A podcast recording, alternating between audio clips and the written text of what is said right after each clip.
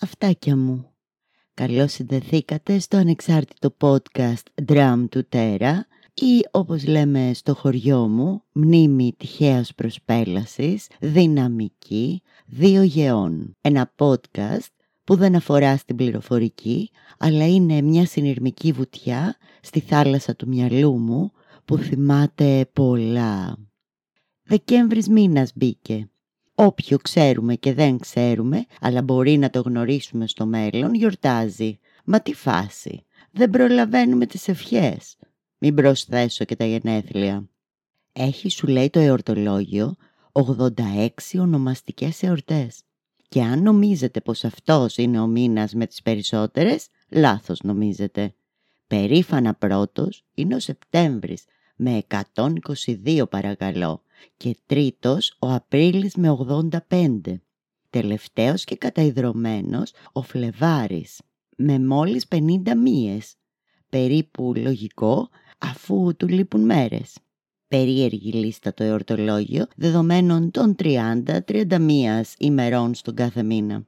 Σπρώχνουν, στριμώχνουν τα άγια και τα όσια άτομα και όλα τα μεγαλομάρτυρα ώστε να τους παραχωρήσουν μέρα μνήμης αδιαφορώντας πως έχουμε φίλες, Αφροδίτες, Μαργαρίτες, Θάλιες και Χαρίκλιες και πρέπει να γίνουμε 1000 κομμάτια σε μία μέρα. Μιλώ για την 1η Σεπτέμβρη που 43 γιορτάζουν και μόνο 5 έχουν ανδρικά ονόματα. Επίσης, στις 10 Τετάρτου έχουμε 28 και στις 17 Δωδεκάτου 19. Αυτά όλα δεν τα θυμήθηκα φυσικά. Τα έψαξα για να κάνω ωραία εισαγωγή. Αυτό που θυμήθηκα ήταν η γιορτή του μπαμπά Δημήτρη και οι κατοίκον επισκέψεις στις ονομαστικές γιορτές. Ακούστε τώρα νεαρά μου αυτάκια. Το 60 που μεγάλωνα, τα σαλόνια που πάντα καταλαμβάνουν τα περισσότερα τετραγωνικά ενός σπιτιού, ήταν από τα περισσότερα νοικοκυριά, χώροι κλειδωμένοι και εξ αυτού απρόσιτοι.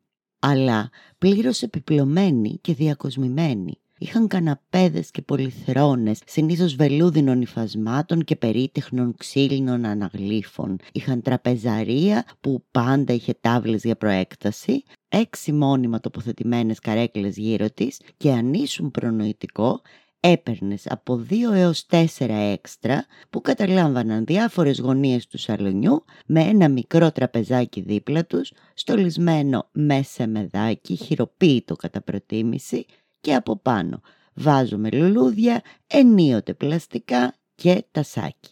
Το δε κεντρικό τραπεζάκι του σαλονιού δεν ήταν και πολύ μεγάλο τότε παλιά και θα καταλάβετε σε λίγο γιατί. Να μην ξεχάσω και το μπουφέ που μέσα του κρύβονταν τα καλά ποτήρια και το καλό σερβίτσιο και τα μαχαιροπύρουνα σε κασετίνα, ενώ στα συρτάρια του αναπαύονταν τραπεζομάντιλα και υφασμάτινες πετσέτες φαγητού, αλλά και τα προαναφερθέντα σεμέν. Και αν τα πιο ωραία λαϊκά σε σπίτια με μοσαϊκά τα είχαμε χορέψει, στις αστικές πολυκατοικίες του Παγκρατίου τα σαλόνια είχαν παρκέ, έτσι με σανς Γαλλίας. Και φυσικά υπήρχαν φανελένια πατάκια που έβαζες πάνω τα πόδια σου και ήταν σαν να έκανες σκέιτ στον πάγο όταν για κάποιο λόγο έμπαινες μέσα στο σαλόνι. Ξέρετε την ταινία Toy Story που τη νύχτα ζωντάνευαν τα παιχνίδια? Έτσι και τις γιορτές άνοιγαν οι πόρτες, κρύβονταν τα πατάκια και τα σαλόνια γέμιζαν. Όλα τα έπιπλα τοποθετούνταν μία γύρα στους τοίχους, όπως οι αίθουσες χορού των παλατιών, δίπλα στον καναπέ τραπεζάκι. Μετά καρέκλα, τραπεζάκι, πολυθρόνα, τραπεζάκι, καρέκλα και πάει λέγοντας. Τα ποτήρια έβγαιναν από το μπουφέ μαζί με τα πιατάκια του γλυκού. Οι φοντανιέρες γέμιζαν σοκολατάκια μαργαρίτες ή και ελίτσες. Με τα χρόνια άλλαζαν σε τυλιχτά με λικέρ και πιο μετά με τζοκόντες και νουαζέτες, επίσης τυλιχτές. Καμιά φορά υπήρχαν και μαρόν γλασέ, αλλά το σιρόπι που περιείχε η συσκευασία δεν ήταν και το καλύτερο για μια επίσκεψη. Ανάλογα με την εποχή της γιορτής υπήρχαν και άλλα γλυκά φυσικά, όπως τη γιορτή του μπαμπά τα αμυγδαλωτά. Βεβαίως, η σωστή νοικοκυρά έφτιαχνε και γλυκό με τα χεράκια της, μπακλαβάδες και καρυδόπιτες και άλλα καλούδια, όπως βέβαια τα γλυκά του κουταλιού με μεγάλη ζήτηση. Υπήρχαν λικέρ διάφορα, μεταξά και στο δικό μας σπίτι τουλάχιστον ουίσκι και βότκα, αγαπημένα του μπαμπά και της μαμάς αντίστοιχα. Την ημέρα της γιορτής, είτε ήταν αργία είτε καθημερινή, όλη η οικογένεια έτοιμη από τις 4. Όποιος σε γνώριζε είχε κάθε δικαίωμα να περάσει να ευχηθεί. Και όντως έτσι γινόταν.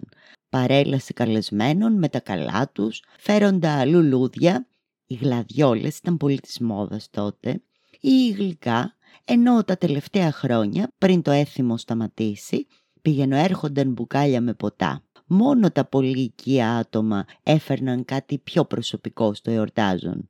Ο μπαμπάς έπαιρνε γραβάτες και στυλό Πάρκερ.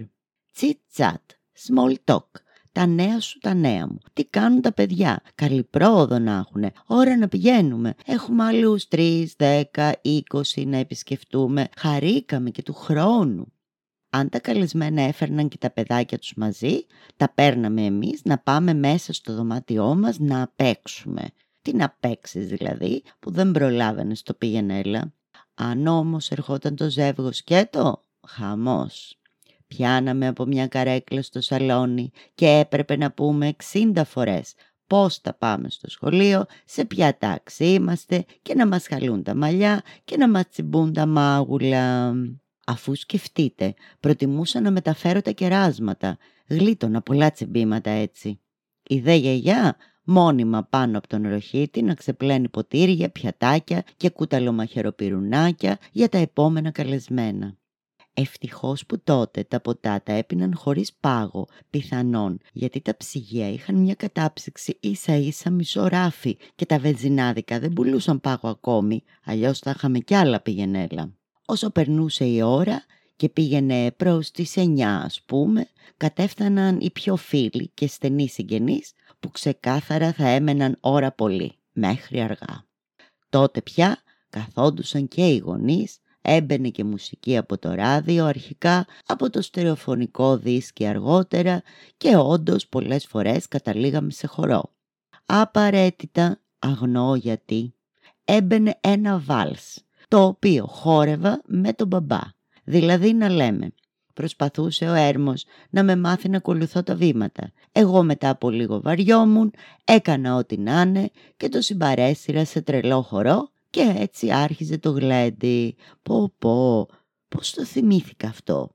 Αλήθεια, το είχα ξεχάσει. Είδες για να κάνεις podcast.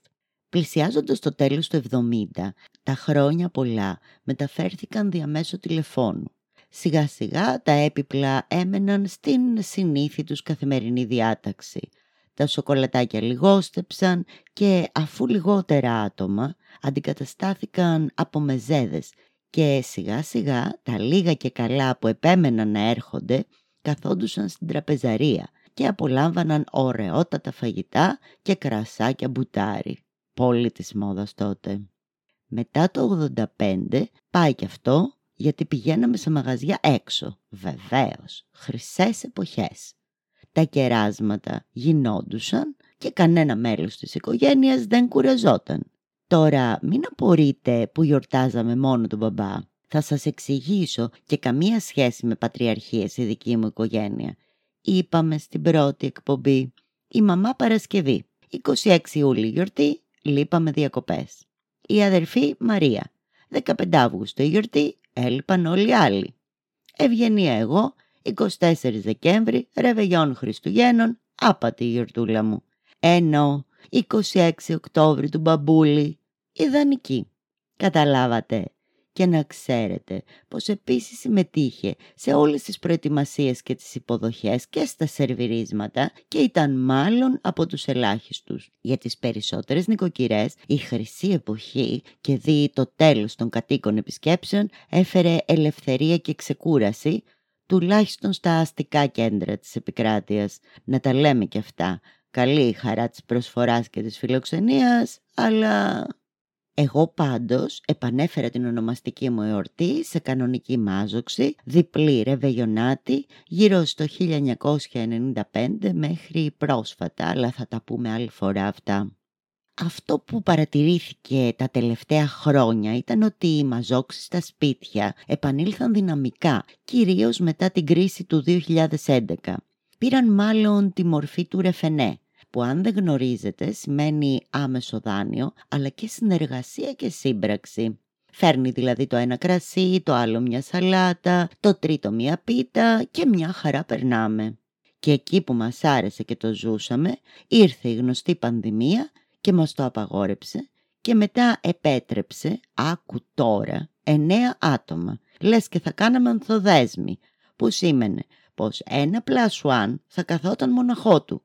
Μα δεν τους είπε κανένα πως στα τραπέζια ο αριθμός των συνδετημόνων είναι ζυγός. Πάει και αυτό όμως, πέρασε, το ζήσαμε παραβατικά και το 10ο άτομο φυσικά και ερχόταν. Αν περάσατε όμορφα, πατήστε κουδουνάκια, κάντε follow, κάντε subscribe, κάντε ό,τι μπορείτε και πείτε το και σε άλλα αυτάκια. Spotify, Apple, Google, Streamy στη διάθεσή σας και Instagram στην περιγραφή για τα μηνύματά σας έχουμε και φωτό συνοδευτικές των συνειρμών θα δείτε. Ήταν το εντελώς ανεξάρτητο podcast Dram του Τέρα. Ραντεβού την επόμενη εβδομάδα. Φιλάκια.